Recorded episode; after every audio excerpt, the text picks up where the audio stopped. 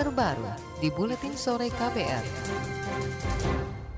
Saudara, curah hujan tinggi yang terjadi sejak Senin malam kemarin memicu banjir di hampir seluruh Jakarta dan sekitarnya. BPBD atau Badan Penanggulangan Bencana Daerah BPBD DKI Jakarta mencatat ada sekitar 42 titik banjir di sekitar 200-an RW di DKI Jakarta terendam banjir sejak pagi tadi. Banjir juga menyebabkan hampir 3.000-an warga Jakarta terpaksa mengungsi. Sejumlah ruas jalan tergenang hingga tidak bisa dilalui kendaraan. Sejumlah kawasan bisnis dan pusat-pusat perekonomian juga berhenti beroperasi. Salah satu yang terkena banjir adalah kawasan Kemang Utara, Jakarta Selatan. Tinggi banjir hampir sedada orang dewasa. Laporan selengkapnya bersama jurnalis KBR Kevin Chandra. Kevin, laporan Anda. Ya saudara, saat ini saya sedang berada di Jalan Kemang Utara, salah satu kawasan yang terdampak banjir Jakarta.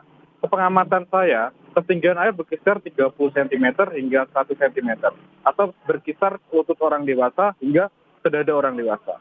Namun ketinggian tersebut sudah mulai berkurang dari yang tadi malam berkisar 2 meter. Ratusan warga telah mengungsi, namun ada sejumlah warga yang memilih bertahan di tempat tinggalnya. Padahal air cukup tinggi mengenangi rumah mereka. Masyarakat memilih bertahan karena banjir ini merupakan banjir yang dianggap sebagai musiman. Banjir kali ini juga banjir yang mirip pada tahun 2020 awal. Menurut petugas posko banjir Ali Buksaroni, untuk posko makanan sudah disalurkan berkisar 800 nasi bungkus kepada masyarakat yang bertahan di rumahnya untuk menjamin kesehatan dan kelangsungan masyarakat yang bertahan di rumahnya. Langsung dari Kemang Utara, Febrian Kevin melaporkan untuk KBR. Febrian Kevin, terima kasih atas laporan Anda dan kita tunggu perkembangan berikutnya.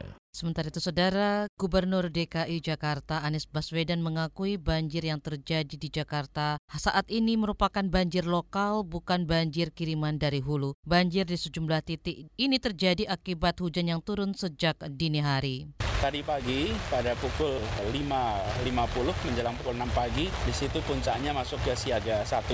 Saat ini jam 9.10 sudah turun sekarang di siaga 2. Jadi air yang ada di sini kalau Anda lihat itu tidak banyak sampah. Artinya itu air lokal. Dan karena air lokal tidak bergolak, jumlahnya memang cukup besar karena itu sampai pada siaga 1, bukan air kiriman. Tapi air lokal dan sampai siaga 1 artinya. Gubernur DKI Jakarta Anies Baswedan mengklaim tengah berupaya menangani banjir di Jakarta. Apalagi cuaca ekstrim diperkirakan bakal terjadi hingga beberapa hari ke depan. Anies juga memastikan seluruh pompa air di sekitar pintu air Karet berfungsi dengan baik. Pemprov DKI juga telah mengirimkan lebih dari 150 pompa bergerak ke beberapa lokasi yang terendam banjir. Rumah Sakit Cipto Mangunkusumo RSCM Jakarta pagi tadi kembali tergenang banjir dan banjir ini terjadi akibat curah hujan tinggi yang mengguyur Jakarta sejak Senin malam kemarin. Direktur RSCM Lisdina Liastuti mengklaim pelayanan rumah sakit berjalan normal meski sejumlah ruangan tergenang banjir. Lis menyebut sejumlah alat medis pun terpaksa dimatikan karena tergenang air. Sementara ini RSCM mengalihkan beberapa pasien yang butuh radioterapi ataupun MRI ke rumah sakit lainnya. Dan yang terjadi lagi tadi malam, dengan sangat menyesal memang kami sampaikan kami sempat terendam lagi, tetapi dengan cepat kita bisa bersihkan lagi, tapi memang sempat terjadi lagi tadi, sehingga kita masih matikan lagi mesinnya sekarang. Direktur RSCM Rumah Sakit Cipto Mangunkusumo, Lisdina Liastuti mengatakan RSCM juga akan memperbesar daya tampung drainase atau saluran air di sekitar rumah sakit. Pada minggu pekan lalu banjir akibat curah hujan tinggi juga menggenangi sejumlah ruangan di RSCM dan akibatnya sejumlah alat peralatan medis di sana tidak bisa beroperasi. Pakar Tata Kelola Air sekaligus staf ahli Kementerian Pekerjaan Umum dan Perumahan Rakyat PUPR Firdaus Ali mengkritik kinerja Gubernur DKI Jakarta Anies Baswedan dalam mengantisipasi banjir di ibu kota. Firdaus menyebut banjir di Jakarta hari ini dan akhir pekan lalu akibat drainase yang tidak berfungsi normal. Saya ingatkan selalu setiap musim banjir datang, kan? Banjir itu bukan bencana yang baru bagi kita. Banjir itu beda dengan gempa bumi, kita tidak tahu kapan, di mana, dan berapa besar. Tapi banjir dia sesuatu yang sudah kita dilatih dengan hebat sekali oleh Tuhan itu di Jakarta itu tiap musim hujan itu pasti kita diuji dilatih. Kalau ibarat tentara itu kita udah jago banget. Nah, tapi kita selalu gamang. Kenapa? Karena kita memang terutama belakangan ini Gubernur Anies itu lebih banyak malah berwacana dibandingkan kemudian berkarya nyata untuk mengatasi banjir tadi. Pakar Tata Kelola Air dari Universitas Indonesia Firdaus Ali menyarankan agar pemerintah DKI untuk jangka pendek memperbanyak jumlah pompa penyedot air, baik pompa statis maupun pompa bergerak. Pemerintah DKI juga harus memastikan perusahaan kontraktor tidak meninggalkan puing atau benda apapun di saluran drainase dan memastikan masyarakat terdampak mendapatkan peringatan dini. Sementara itu, saudara, ratusan warga korban banjir mengamuk di pusat perbelanjaan Aeon Jakarta Garden City di Cakung, Jakarta Timur. Warga kesal karena menganggap Mall Aeon dianggap sebagai pemicu banjir di Cakung. Laporan selengkapnya bersama jurnalis KBR Reski Novianto dari kawasan Cakung, Jakarta Timur. Reski, laporan Anda. Ya, saudara, saat ini situasi di Aeon Mall Jakarta Garden City atau JGC Cakung, Jakarta Timur sudah mulai kondusif setelah sempat diserang massa. Terlihat belasan kepolisian masih berjaga di luar mal dengan dibantu beberapa anggota TNI dari Kodim setempat. Mal pun saat ini masih ditutup sementara waktu. Kapolres Metro Jakarta Timur, Ari Ardian Risyadi yang sempat keluar dari dalam mal saat olah TKP sendiri mengatakan penyebab kerusakan saat ini masih didalami pihak kepolisian. Ari pun menyebut awal mula dugaan terjadinya kerusakan akibat miskomunikasi saat perwakilan warga menemui manajemen mal untuk beraudiensi soal penyebab banjir di pemukiman warga sekitaran mal. Sementara itu saat ini juga masih terlihat kaca di pos satpam paling depan tampak retak akibat lemparan batu. Dan di salah satu outlet depan mal, beberapa kaca tampak pecah. Di lantai lobi selatan sendiri terdapat banyak bekas tanah merah sisa jejak. Dan rumput-rumput serta sisa pecahan kaca juga masih terlihat di lantai depan mal JGC Aeon Mall. Sebelumnya sendiri video viral menyebar di media sosial sejumlah warga menggeruduk Mall Aeon JGC Cakung Jakarta Timur siang ini. Penyerangan dilakukan karena massa diduga menuding mall tersebut sebagai penyebab banjir. Dari area luar Aeon Mall JGC Cakung Jakarta Timur, Reski Novianto, KBR. Reski Novianto melaporkan dari kawasan Cakung Jakarta Timur. Terima kasih dan selanjutnya kita simak informasi olahraga. Leg pertama babak 16 besar Liga Champions akan mempertemukan Napoli melawan Barcelona di Stadion San Paolo, Italia, Rabu dini hari nanti. Selain Napoli melawan Barcelona di jam yang sama, juga akan digelar pertandingan Chelsea melawan Bayern München di Stadion Stamford Bridge, Inggris. Barcelona dan Napoli memasuki laga 16 besar ini dengan penuh percaya diri. Barcelona sebelumnya sukses mengalahkan Eibar, sementara Napoli juga mengalahkan Inter Milan. Sementara Bayern München harus menjalani laga sulit melawan Chelsea. Keduanya hanya menang tipis di klasemen Liga Jerman dan Inggris. You're listening to KBR Prime, podcast for curious mind. Enjoy.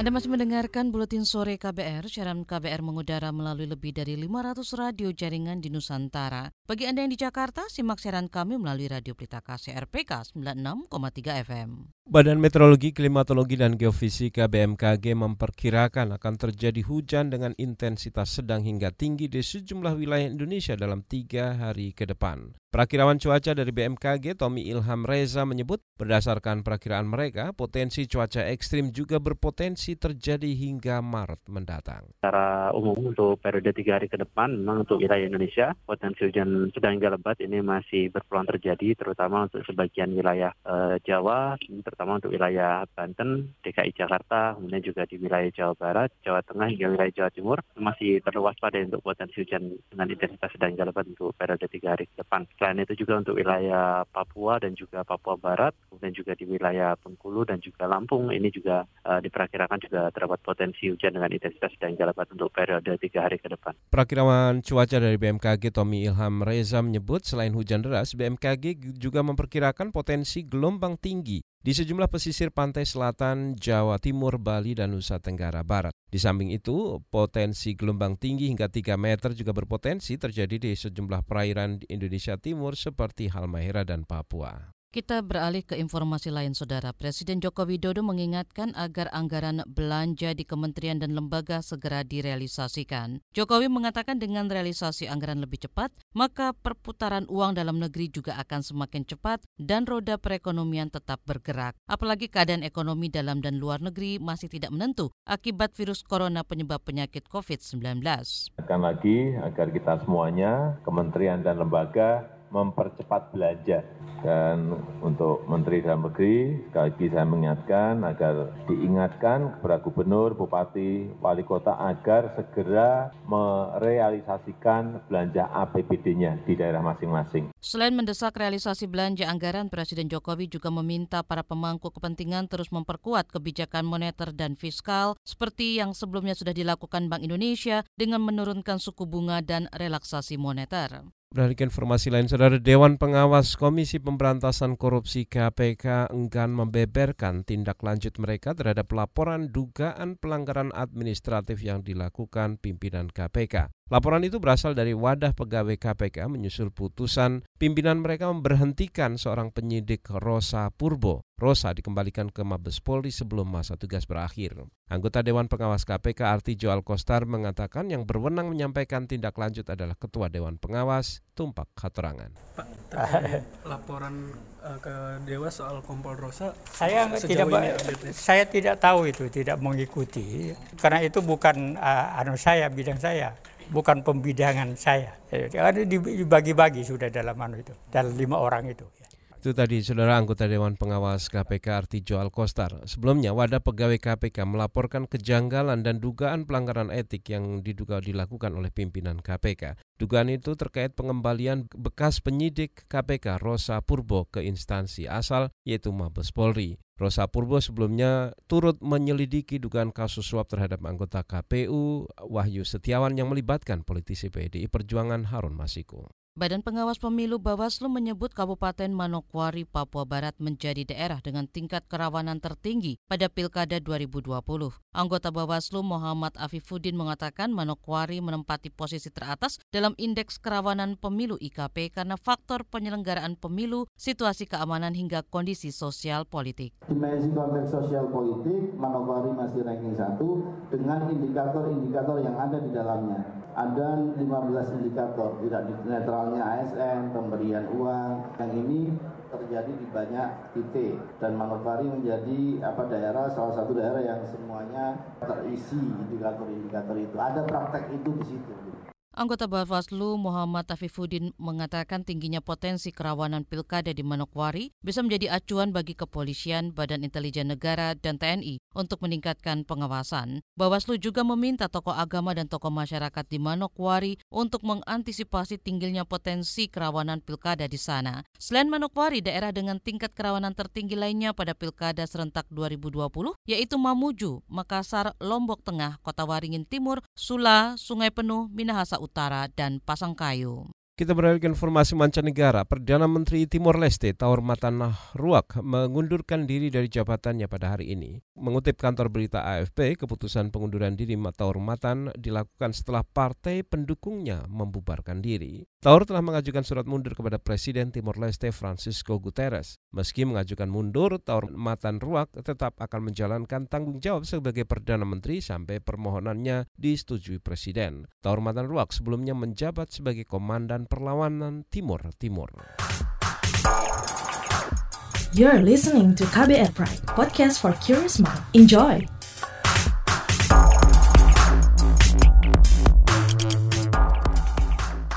Terima kasih Anda masih mendengarkan Buletin Sore dan saatnya kita menyimak kesaga. Kantong plastik sudah menjadi barang terlarang di Samarinda, Kalimantan Timur. Sejak awal tahun ini, Pemkot Samarinda mulai memberlakukan aturan yang mendukung gerakan diet plastik. Peraturan itu keluar seiring desakan sejumlah aktivis lingkungan. Setelah peraturan wali kota itu keluar, apakah masalah plastik usai? Jurnalis KBR Sindu Darmawan mengikuti pergerakan yang dilakukan Maulana Yudistira.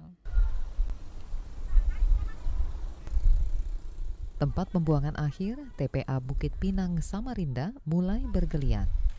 Para pekerja memilah dan mengatur sampah. Pemulung sibuk di tengah gunungan sampah. Truk sampah lalu lalang bongkar muatan. Dari kejauhan terlihat asap putih pekat dari sampah yang terbakar. Dari 800 ton sampah yang dihasilkan warga Samarinda, hanya 500 ton yang masuk TPA seluas 10 hektar ini. Maulana Yudistira, aktivis dari Koalisi Pemuda Hijau Indonesia, Kophi, wilayah Kalimantan Timur. Udah banyak laporan-laporan, seperti Bu Yame bilang tadi, mereka kesulitan untuk nyari tempat pembuangan akhir karena TPA, sebenarnya TPA Suryanata ini udah nggak layak lagi untuk digunakan, tapi tetap terus digunakan gara-gara ya nggak punya tempat lagi untuk buang sampah. Bu Yama yang dimaksud Yudis adalah Kepala Dinas Lingkungan Hidup Samarinda, Nur Rahmani, akrab disapa Yama. Sisa sampah lainnya teronggok di parit, sungai, dan selokan, termasuk sampah plastik. Sejak 2011, Yudis bergerilya ke warga dan pemerintah dengan gerakan mengurangi sampah plastik. Jadi kita mengkampanyekan hal-hal yang bisa kita ubah setiap harinya. Jadi misalnya kita bawa tempat minum sendiri, kemudian kita berusaha untuk mengurangi penggunaan kantong kresek dengan bawa tas belanja sendiri, hemat listrik, penggunaan transportasi publik, dan lagi segala macam gitu. Hal-hal kecil yang sebenarnya bisa kita ubah, dan itu sebenarnya kalau misalnya dilakukan secara bersama itu sangat berpengaruh terhadap lingkungan kita gitu. Nah, dari proses itu kita coba masuk ke sekolah-sekolah dari tingkat TK sampai bangku kuliah. Beralih gaya hidup memang tak mudah. Yani, petugas kasir di Senwell Supermarket, mengaku kerap diprotes pembeli karena tak memberi kantong plastik. Semua protes. Bagaimana cara menerangkan? Apa pengurangan plastik sih Bu? Jadi kayak gitu aja kita ngasih tahu. Tapi ada penurunan omset ya? Penurunan omset penjualan. Namanya siapa Mbak? Anissa. Nama lengkapnya? Anissa. Tapi ada juga warga seperti Anissa Rizkiani yang justru minta aturan diperluas sampai ke warung-warung. Anissa mengetahui aturan itu dari media sosial dan membaca media online. Kalau di Samarinda sih kayak itu sama aja Mas. Soalnya warung-warung yang kecil tetap masih memperbolehkan pakai kantong plastik yang itu. Kecuali kayak yang besar seperti Ramat, Domaret apa-apa sudah nggak diperbolehkan kan. Kalau yang kecil-kecil masih. Saat ini peraturan wali kota yang keluar memang baru menyasar retail modern. Kepala Dinas Lingkungan Hidup Kota Samarinda, Nur Rahmani. Karena kita mudah memantau, biasanya kan pencatatannya bagus, berapa pengeluaran kantong plastik per bulan. Nah, kami pantau itu kalau kami mampu untuk ke arah sana secara tegas atau secara keseluruhan itu kita mampu mengurangi 1.000 ton lebih per tahun. Kini Yudis tengah memikirkan solusi bagaimana sampah-sampah yang dihasilkan bisa dikelola dengan baik. Kita harus lebih banyak belajar ke kota-kota yang jauh lebih dulu menerapkan sistem persampahan yang baik. Kemudian ke depan mungkin akan kita perbaiki proses ini gitu. Jadi kita akan coba ngurangin dari sumbernya dulu, dari manusianya. Kemudian dari tumpukan terakhir juga kita bagaimana pengelolaan sampah itu bukan hanya ditumpuk tapi dikelola secara baik. Kalau kayak gini kan masih ditumpuk sebagian. Jadi gimana caranya sampah-sampah yang tertumpuk di belakang ini bisa terkelola dengan baik dan tidak menimbulkan dampak kayak asap atau bau yang akhirnya itu mengganggu penduduk sekitar. Assalamualaikum. Si Pak. Yudis Pak. Kotor-kotor. Oh enggak apa-apa. Kotor-kotor Pak. Yudis sadar jalan masih panjang menuju perubahan gaya hidup yang tak tergantung plastik. Setelah peraturan wali kota Samarinda soal pengurangan penggunaan kantong plastik keluar, masih banyak PR menanti. Salah satu gerakan Yudis selanjutnya adalah edukasi warga dengan membagikan tumbler kepada petugas kebersihan. Tujuannya harapannya tidaknya masyarakat kota Samarinda itu menghargai para pekerja yang membersihkan jalan di kota-kota Samarinda. Jadi ini salah satu ungkapan rasa terima kasih kita lah. Setidaknya setiap kali mereka bekerja, kemudian capek, haus, dia bisa gunain tumbler itu untuk minum.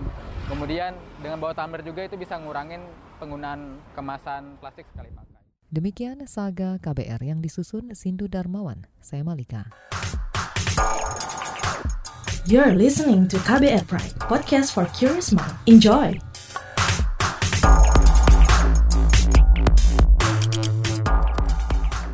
Kita berada di bagian akhir buletin sore KBR.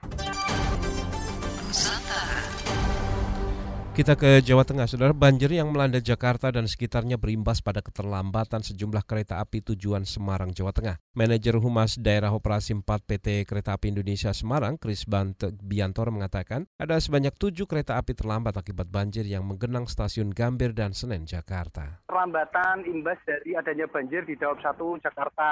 Nah, kereta api antara lain yang melintas di Semarang atau Daob 4 Semarang, yaitu kereta api Argo Muria, kemudian Argo Bromo Anggrek, Argo Cirebon, Dharma Wangsa, Mataramaja, Tawang Jaya Premium. Untuk kereta api Mataramaja itu sampai saat ini belum bisa berangkat dari stasiun Pasar Senen Jakarta. Manajer Humas Daob 4 PT KAI Semarang, Kris Biantoro menambahkan keterlambatan kereta terjadi sejak pukul 7 pagi hingga pukul 12 siang tadi. PT KAI juga telah mengkonfirmasi keterlambatan jadwal kereta api kepada para calon penumpang melalui pesan singkat. Kita ke Jawa Barat, saudara. Lebih dari 1.200 warga 2 desa mengungsi akibat banjir yang menerjang Kabupaten Subang hari ini. Kepala Badan Penanggulangan Bencana Daerah BPBD Kabupaten Subang, Hidayat, mengatakan banjir terjadi sejak Senin kemarin. Banjir dipicu luapan sungai yang tidak dapat menampung hujan berintensitas tinggi. Yang ini sudah ketinggiannya harus segera mengambil langkah mitigasi, maka kita melakukan pengungsian penduduk. Nah, pengungsian penduduk itu pada hari kemarin itu kita diungsikan ke 5 titik lokasi pengungsian. Kepala BPBD Subang Hidayat menambahkan, banjir juga meluas ke daerah pertanian warga. Dia memperkirakan jumlah pengungsi akan terus bertambah. Sampai saat ini BPBD Subang masih mendata jumlah rumah, fasilitas umum dan sekolah yang terendam banjir. Kita ke Kalimantan Timur, saudara. Pemerintah Kota Balikpapan mengklaim sampah kantong plastik sudah berkurang puluhan ton setiap bulannya. Berkurangnya sampah plastik terjadi sejak pemberlakuan larangan kantong plastik di retail modern maupun pusat perbelanjaan. Kepala Dinas Lingkungan Hidup Kota Balikpapan, Suryanto, mengatakan dari angka itu diperoleh dengan menghitung jumlah kantong plastik yang dikeluarkan retail modern maupun pusat perbelanjaan setiap harinya. Pernah kita survei lakukan teman-teman yang